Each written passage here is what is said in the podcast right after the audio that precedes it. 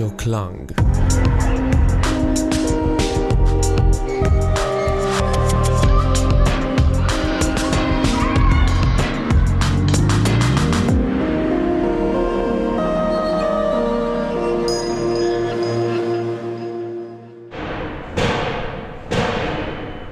Ja zawsze mówię, że e, dobrze mój ojciec tego nie widzi, bo dla niego też huta to było wszystko, co mogło być.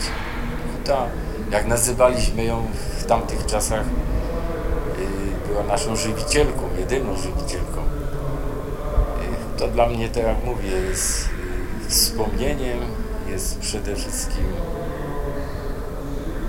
no, całym moim zawodowym życiem bo tylko w tejże hucie pracowałem, w żadnej To jest taki paradoks, e, że pomimo tego, że hutnictwo i górnictwo to były dwie największe branże na, na, na Górnym Śląsku, przemysłowe i tak naprawdę one współtworzyły razem, one jedna bez drugiej nie istnieje, współtworzyły ten, ten krajobraz e, kulturowy, przemysłowy Górnego Śląska, to dziedzictwo hutnicze zostało jakby zupełnie niezauważone i, i jakby do tej pory, e, no mówiąc kolokwialnie, niezaopiekowane. Jeżeli my spojrzymy na, tą, e, na to dziedzictwo e, i materialne i niematerialne związane z górnictwem, to nawet porównując ilość muzeów, które działają w regionie, obiektów na szlaku zabytków techniki, które są poświęcone górnictwu, porównując to z tymi obiektami dotycz- dotyczącymi hutnictwa, to właściwie no to porównanie jest, e, nie ma sensu, bo nie mamy czego porównywać.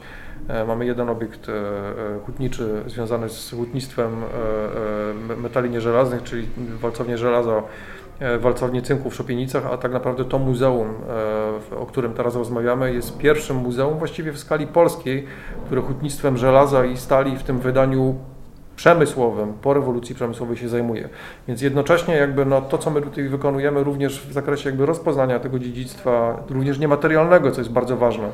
E, Dziedzictwa hutniczego to jest praca absolutnie pionierska i praca e, u podstaw.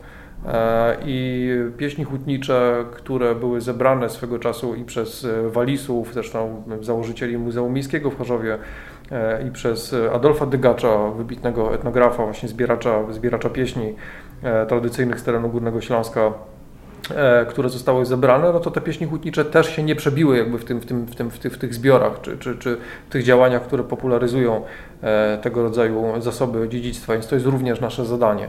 Ale żebyśmy mogli e, to robić, e, żebyśmy mogli e, tym pieśniom dać też życie, to znaczy, żeby ktoś te pieśni chciał śpiewać, bo piosenki są po to, żeby je śpiewać, żeby ich słuchać. Więc to z jednej strony oczywiście jest jakby sama popularyzacja, ale też jakby nakłanianie ludzi do tego, żeby te piosenki chcieli śpiewać, ale żeby też je rozumieli. To jest interpretacja tak naprawdę sensu w tych piosenek, żebyśmy mogli odtwarzać też śpiewając wspólnotę, bo w hutnictwo to była wspólnota i muzeum też jest wspólnotowe. Muzeum powstało też dzięki partycypacji, dzięki udziałowi byłych hutników, hutniczek i, i, i urzędników, i samorządu, i szeregu osób cywilnych, które jakby nas tym wszystkim wspierały. Więc te pieśni są taką piękną metaforą tego, jakby czym ta wspólnota była i jak możemy tą wspólnotę, w którą kierunku ją odtwarzać właśnie również poprzez, poprzez muzykę, poprzez śpiewanie, czyli przez tego rodzaju działania animacyjne. Ale mają Państwo bardzo ambitne zadanie odbudowanie wspólnoty. To jest rzeczywiście praca u podstaw i y, taka instytucja kultury jak Muzeum Hutnictwa y, będzie, będzie wypełniało tę misję, tak? Będziemy się, będziemy się starać. Mhm. oczywiście z jednej strony to jest, to jest ambicja i to są dobre wole i to jest e, kreatywność e, zespołu, no ale to oczywiście jest szereg też jakichś makro uwarunkowań. e, No nie, my nie funkcjonujemy, nie funkcjonujemy w próżni, więc to, to, to, wymaga jakby szerokiej współpracy, tworzenia przede wszystkim dobrego zaplecza dla tej instytucji, budowania środowiska, bo myślę, że jakby środowiska to jest, środowisko to jest ta, ta podstawa czy ta baza społeczna, na której można budować później jakby te wszystkie działania, o których rozmawiamy. I właściwie my dwa lata temu, kiedy zaczynaliśmy pracę tą merytoryczną nad tworzeniem organizacji czy nad tworzeniem instytucji, to największy nacisk e, poza tymi działaniami organizacyjnymi kładliśmy właśnie na budowanie środowiska. I dlatego to muzeum już w tej chwili możemy powiedzieć, że jest muzeum społecznym, ponieważ właśnie to środowisko, które udało się stworzyć wokół tej idei, e, no, odcisnęło bardzo wyraźne piętno na tym, e, czym to muzeum w tej chwili jest, czym jest ta wystawa, o czym opowiada. Ja chciałam jeszcze podpytać a propos tych pieśni, e, czy są zaplanowane jakieś występy już konkretne, na przykład jakieś chóry albo jakieś grupy muzyczne, które będą wykonywać te pieśni, które będą je też pewnie, nie wiem, pokazywać we współczesnej odmianie? Powiem tak, e, to jest w planach i nie chcę uchylać jakby tutaj jakby rąbka tajemnicy, ale E, jeżeli wszystko pójdzie zgodnie z naszymi zamierzeniami, to już podczas festiwalu otwarcia będzie się można przekonać o tym, jak to sobie wyobrażamy. A ja bym chciała podpytać o te maszyny, które nam tutaj towarzyszą w tle.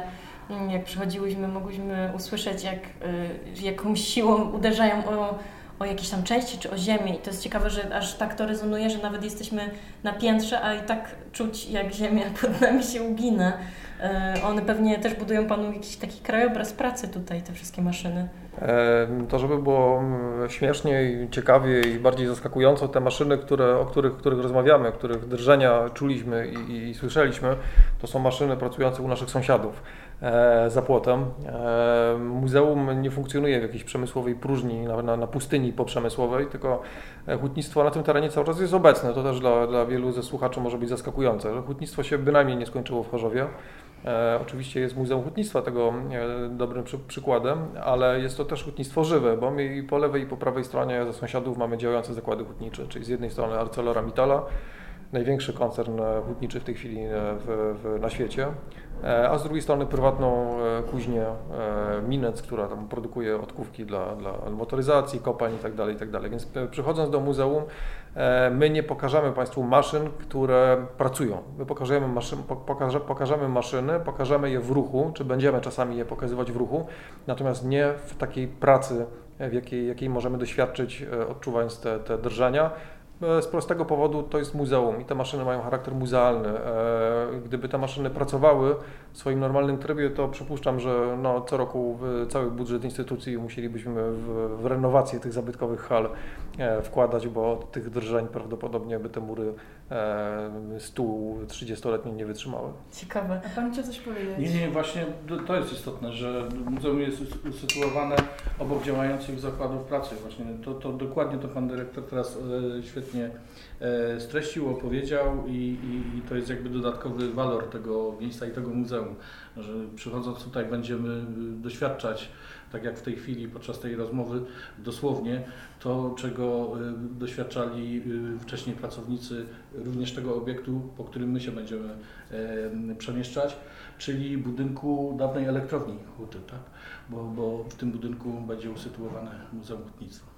A ja chciałam jeszcze zapytać, bo y, mówił Pan o tym, że są też Państwo skupieni na budowaniu archiwum dźwiękowego, właśnie samej Khuty. No spokojnie, ja tutaj też zgarnia o, okay. dźwięk z tego, z tego mikrofonu.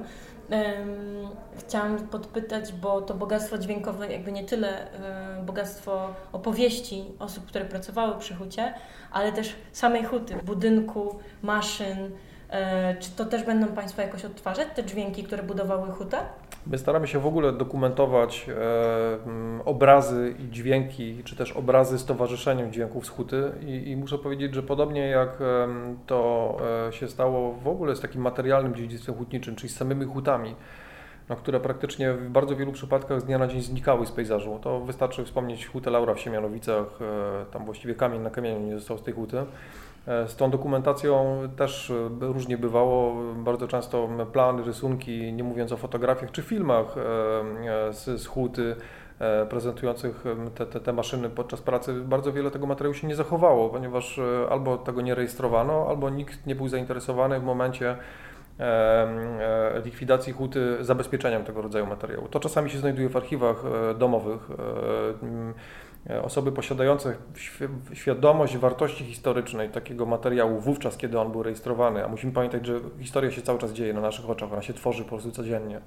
E, czasami zabierały to do domu i czasami zdarza się, że ktoś przynosi nam taśmy VHS albo jakieś materiały e, zdjęciowe, dźwiękowe zdecydowanie rzadziej i w ten sposób staramy się to, to, tą dokumentację trochę ex post wykonywać.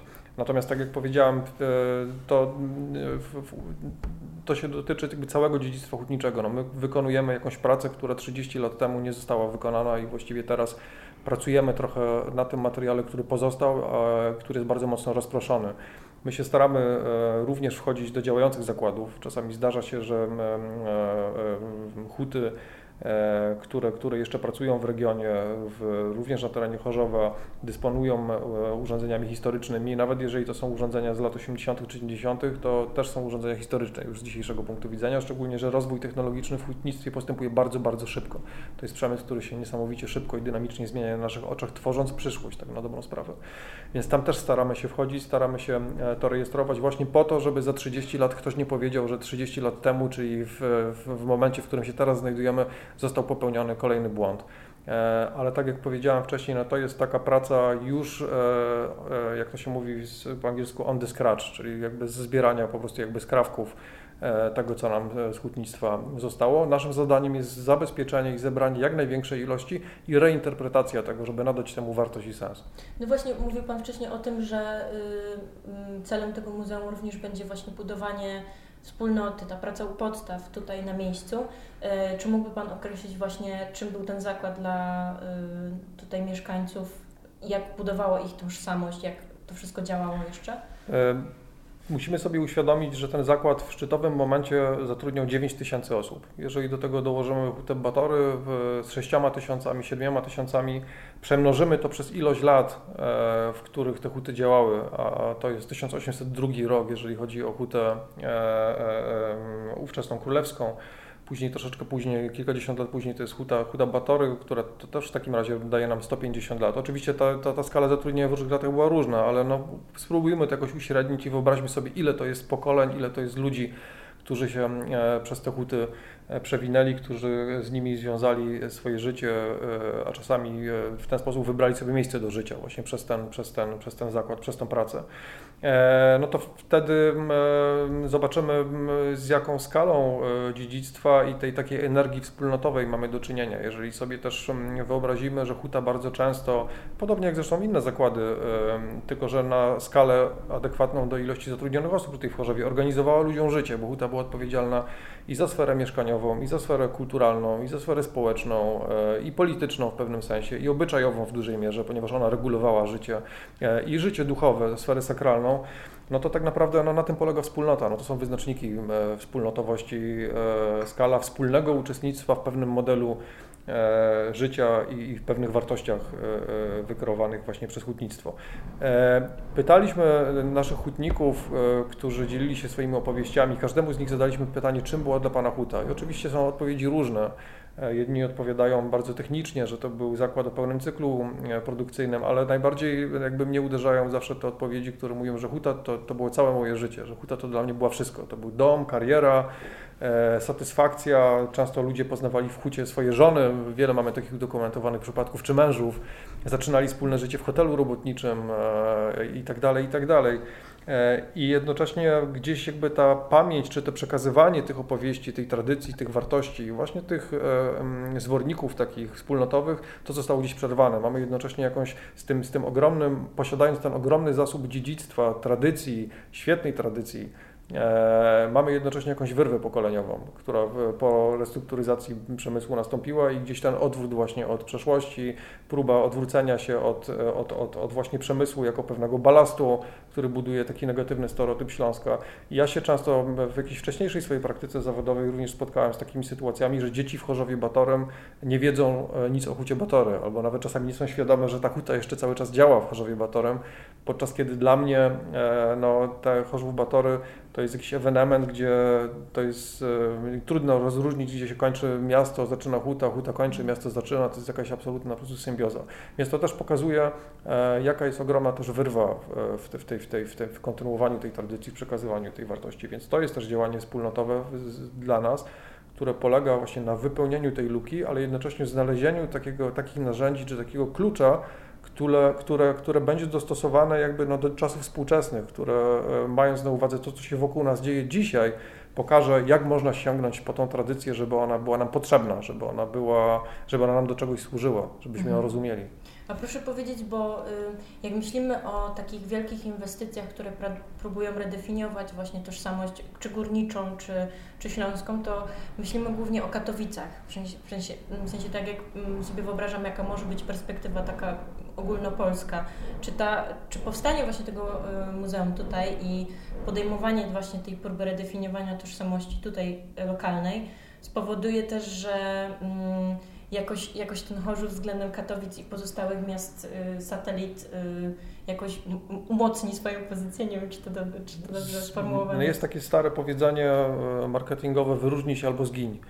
E, więc z jednej strony, odpowiadając na Pani pytanie, to też nie jest tak do końca, że się nic nie dzieje w innych miastach, że to są tylko Katowice, bo jest oczywiście Zabrze, które jest absolutną potęgą na skalę światową, jeżeli chodzi o to dziedzictwo górnicze, wiele mniejszych e, miejscowości.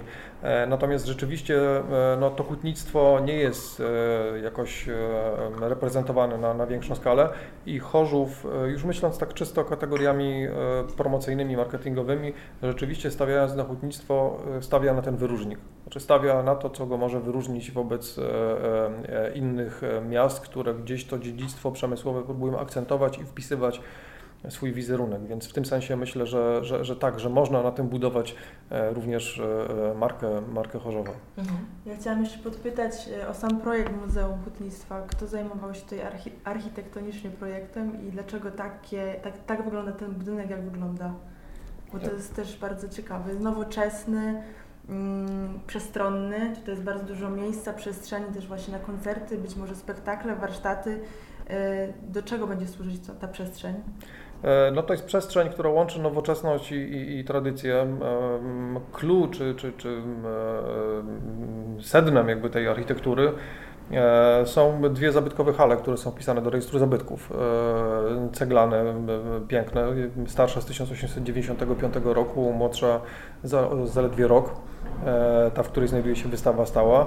E, natomiast to, co powstało e, jako ta architektura nowa, ale nawiązująca do przeszłości, czy też nie przeszkadzająca tej architekturze tradycyjnej, no to jest też taka przestrzeń, w której zastosowano też troszeczkę inne materiały. To znaczy, żeby nie mieszać porządków, żeby to, co jest historyczne, zostawić w cegle, żelazie, w tych materiałach, które były stosowane, a to, co jest nowe, w szkle, lekkiej konstrukcji, no, która nie będzie po prostu jakby tej, tej, tej, tej tradycyjnej bryły właśnie obciążać, czy zabierać jej jakby prymat, e, czy, czy ją jakoś e, dewaluować.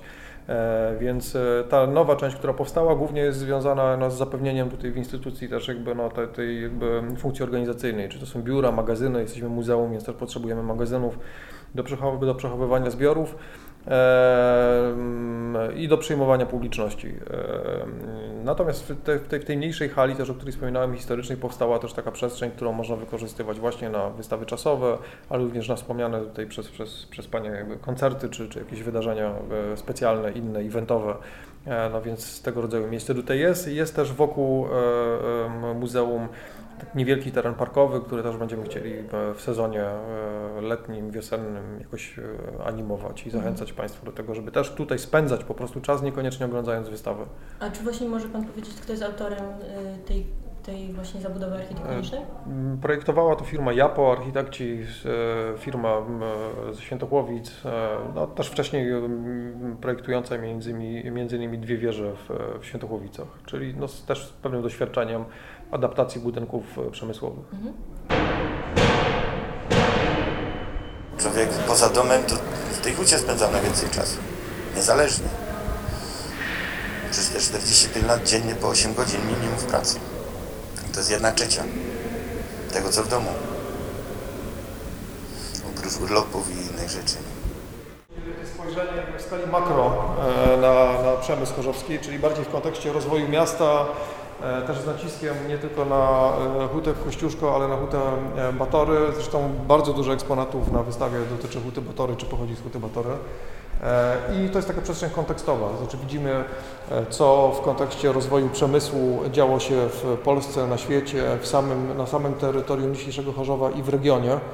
E, możemy zobaczyć materiały historyczne w takiej właśnie skali dużej, troszeczkę jakby z lotu ptaka dotyczące e, huty Kościuszko, huty Batory, e, innych przemysłów, które, które działały na terenie Chorzowa i nie są podświetlone, także to na razie kiepsko widać. Tam światełka nie są zapalone. I mamy też jakby no tutaj takie wizytówki naszych właśnie hutników w tej właśnie przestrzeni. Każdemu z nich zadaliśmy pytanie, czym dla Pani, Pana jest huta. E, I przez to, że każdy opowiada, odpowiada na to pytanie inaczej, widzimy, że mamy do czynienia z różnymi po prostu ludźmi, którzy mają różne doświadczenia, e, różne emocje e, i, i, inaczej jakby przeżyli te swoje hutnicze życie. Bardzo eleganccy panowie. Widzę, że to chyba było dla nich ważne przeżycie Bardzo też, ważne. Żeby, żeby opowiedzieć o swojej Tak, zresztą i ważne, i wzruszające, bo nie brakowało takich chwil podczas nagrań, że, że, że te osoby no, się autentycznie po prostu wzruszały. Zresztą te opowieści są wzruszające. One są e, czasami śmieszne, czasami straszne, czasami właśnie wzruszające, ale wszystkie i to je łączy są autentyczne e, i każdy opowiada o rzeczach autentycznie przeżytych, e, właśnie autentycznie przeżytych. To są historie jednostkowe, ale to przecież ta wielka historia się z tych małych historii składa i to chcieliśmy pokazać, że jakby ta, ta cała huta i to, co mówimy, e, to, co myślimy, mówiąc huta, czy właśnie hutnictwo, to tak naprawdę są ludzie. E, I to jest suma ich doświadczeń. 2020 rok. To jest w Pierwszy raz 2020 nagrane, tak? nagrywane, tak. Okej. Zresztą jest też wersja angielska, jeszcze nie w, chyba w każdym przypadku, bo nie, nie, jeszcze nie uzupełniamy te kontenty, ale, ale teoretycznie powinna być angielska. Tak, to jest Tak, słuchawka. tak. Jest Aha. też wersja To dla sobie osób później z nagramy, bo dysfunkcjami. może będzie się udało. Proszę Tak, powiedzieć. Tak, proszę.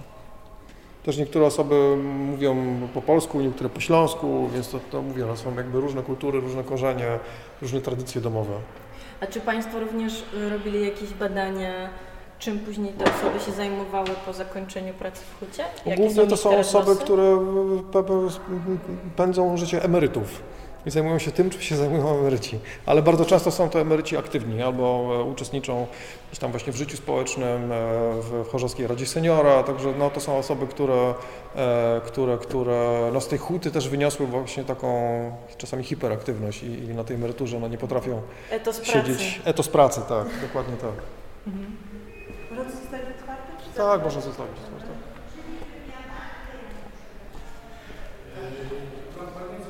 Pytanie, gdzie stały piece hutnicze? Dobrze myślę, że od strony ulicy Kościuszki? E, To były piece martynowskie, bo to była dolnia, dolna stalownia. Natomiast wielkie piece e, stały tam e, za nami, czyli w głąb ulicy Metalowców. Ta przestrzeń, w której byliśmy, to jest tak zwany prolog do Królestwa Żelaza, e, czyli właśnie ta, ta, ta część kontekstowa, natomiast to jest już przestrzeń e, wystawy stałej Królestwo Żelaza.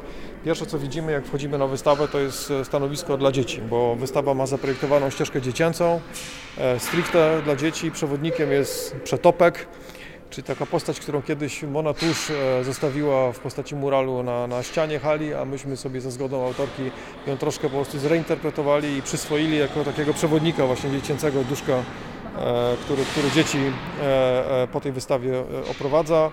E, Z nim można jakieś zagadki rozwiązywać, puzzle, ale oczywiście wszystko to ma wy- wymiar edukacyjny związany z przemysłem, który pozwala zrozumieć, e, czym ten przemysł był.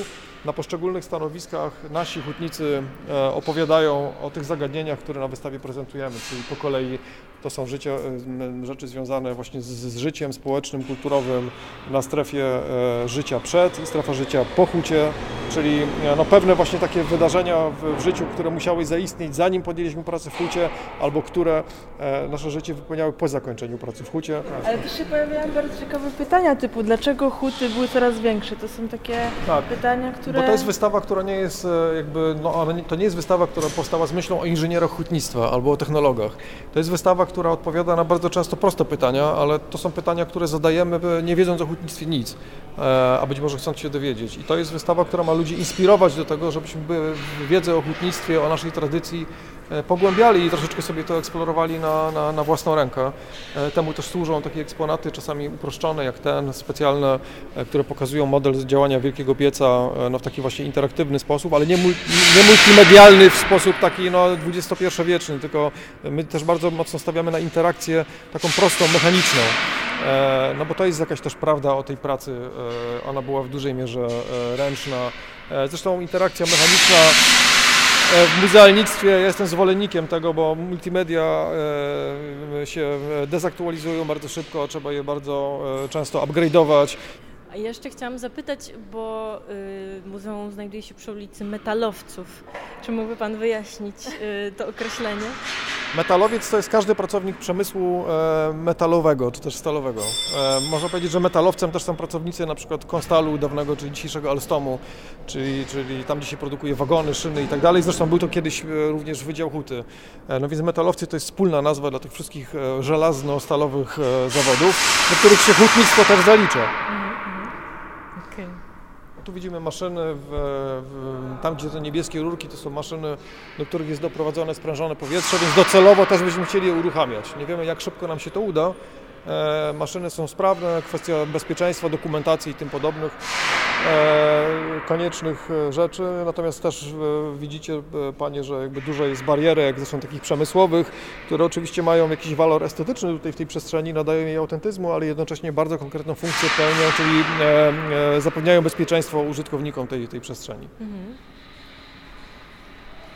Chciałbym może jeszcze na jedną e, rzecz na tej wystawie zwrócić uwagę i opowiedzieć o jednej rzeczy bardzo istotnej dla, dla tradycji jakby chorzowskiej i tego, jak przemysł się, po, jak Chorzów się poza przemysłem wpisał w tradycję ogólnoeuropejską, czy też no, można powiedzieć światową.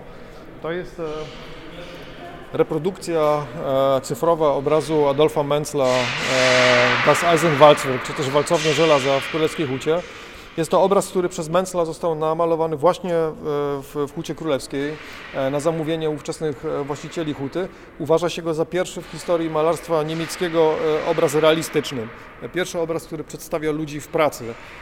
W Niemczech i w, w Europie obraz absolutnie ik- ikoniczny, a mało kto wie, że powstał dokładnie tutaj, o, czy- o czym wskazuje nazwa tego obrazu, Walcownia Żelaza e, w Królewskiej Hucie.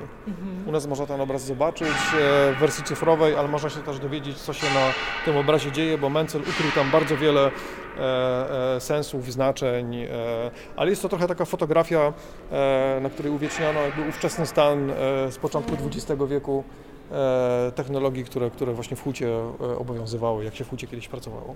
No i to też jest, y, widzę, bardzo wzruszający chyba obiekt muzealny, czyli fragment szafki pracowniczej z nazwiskiem Małkusz. E, Takich e, szafek jest e, kilka na terenie e, wystawy. E, Tak, to chodziło też o to, żeby wprowadzić ten element e, ludzki, autentyczny. Zresztą te szafki będą e, wypełnione e, też e, zużytymi e, ubraniami e, e, roboczymi, e, elementami właśnie garderoby, takimi przedmiotami e, codziennego użytku z pracy, butelkami z wodą mineralną.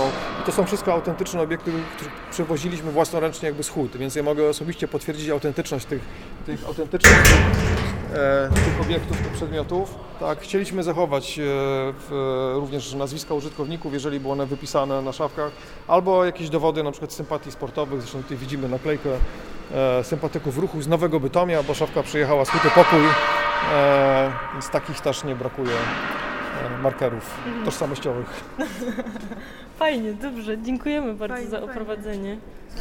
Huta jest dla mnie miłością zawodową, miłością prywatną też, bo poznałam tam swojego męża. Wszyscy moi przyjaciele i znajomi to są hutnicy. I no się dwa górniki jakieś tam zaplątali, ale też są fajni. Także w, ba- w Batorym na pewno już będą mieszkać do, swoich, do końca swoich dni. Mój syn zresztą też mieszkał w Batorym, też mu się starałam wpoić jakieś takie walory czy tradycje nasze śląskie. No i chciałabym jeszcze parę rzeczy przekazać tym pokoleniom, które już niekoniecznie tak bardzo są związani z tym hutą, bo w tej chwili huta ma całkiem inny wymiar, całkiem inni ludzie tam pracują. Nie ma już wśród tych ludziach, tak jak kiedyś, nie ma tej takiej życzliwości, nie ma tej spontaniczności. Wszyscy są jak, jacyś tacy zamknięci w sobie, chociaż ja wiem, że oni może do końca nie chcą tacy być, ale taki teraz świat.